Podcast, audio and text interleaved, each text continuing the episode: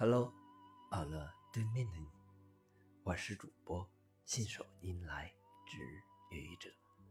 今天是星期二，欢迎收听愚者聊职场。我们在职场中会遇到各种各样的人，这其中可能有我们的人生贵人，在我们的人生。关键时刻，给我们帮助，让我们在职场中不断的提升自己，发展自己。可能有一个又一个我们不想遇到的小人，给我们的人生道路上挖坑添堵，给我们打击，让我们在职场中受到不公待遇，头破。血流。前段时间，我的一位朋友小鱼和我聊起了他的经历。作为一名国企员工，他热爱自己的工作，虽然工资不高，但加班加点，从不抱怨，因为他把自己的工作当成了事业。可是。工作多年，业绩突出的他，却一直无法晋升到更高的岗位上。原因嘛，很简单，他遇到了小人。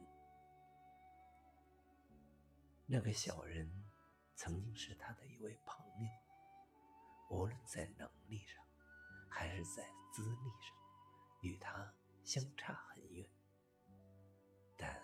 小人之所以成为小人，自有其不同于常人之处。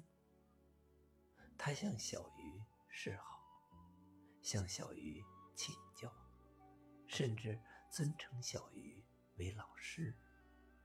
胸无城府的小鱼热情地帮助了他。结果，一个偶然的机遇使他一击飙升。之后，时来运转。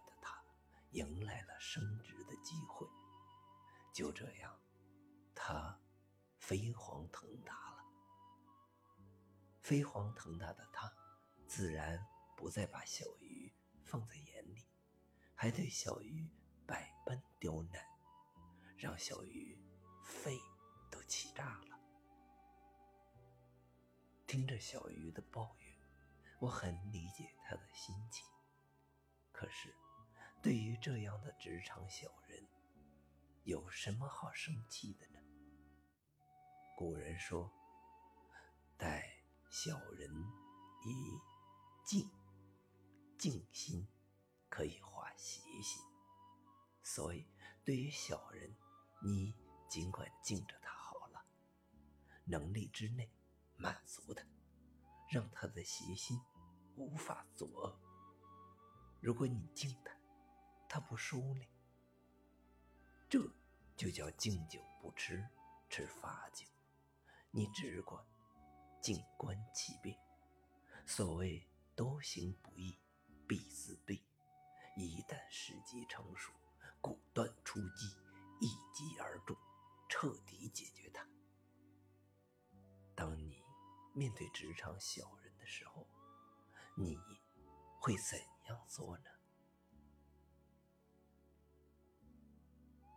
谢谢你的聆听，欢迎关注主播信手拈来执愚者，欢迎订阅我的专辑《Hello》，每天一个声音，欢迎下载、评论、转发、点赞或者赞助。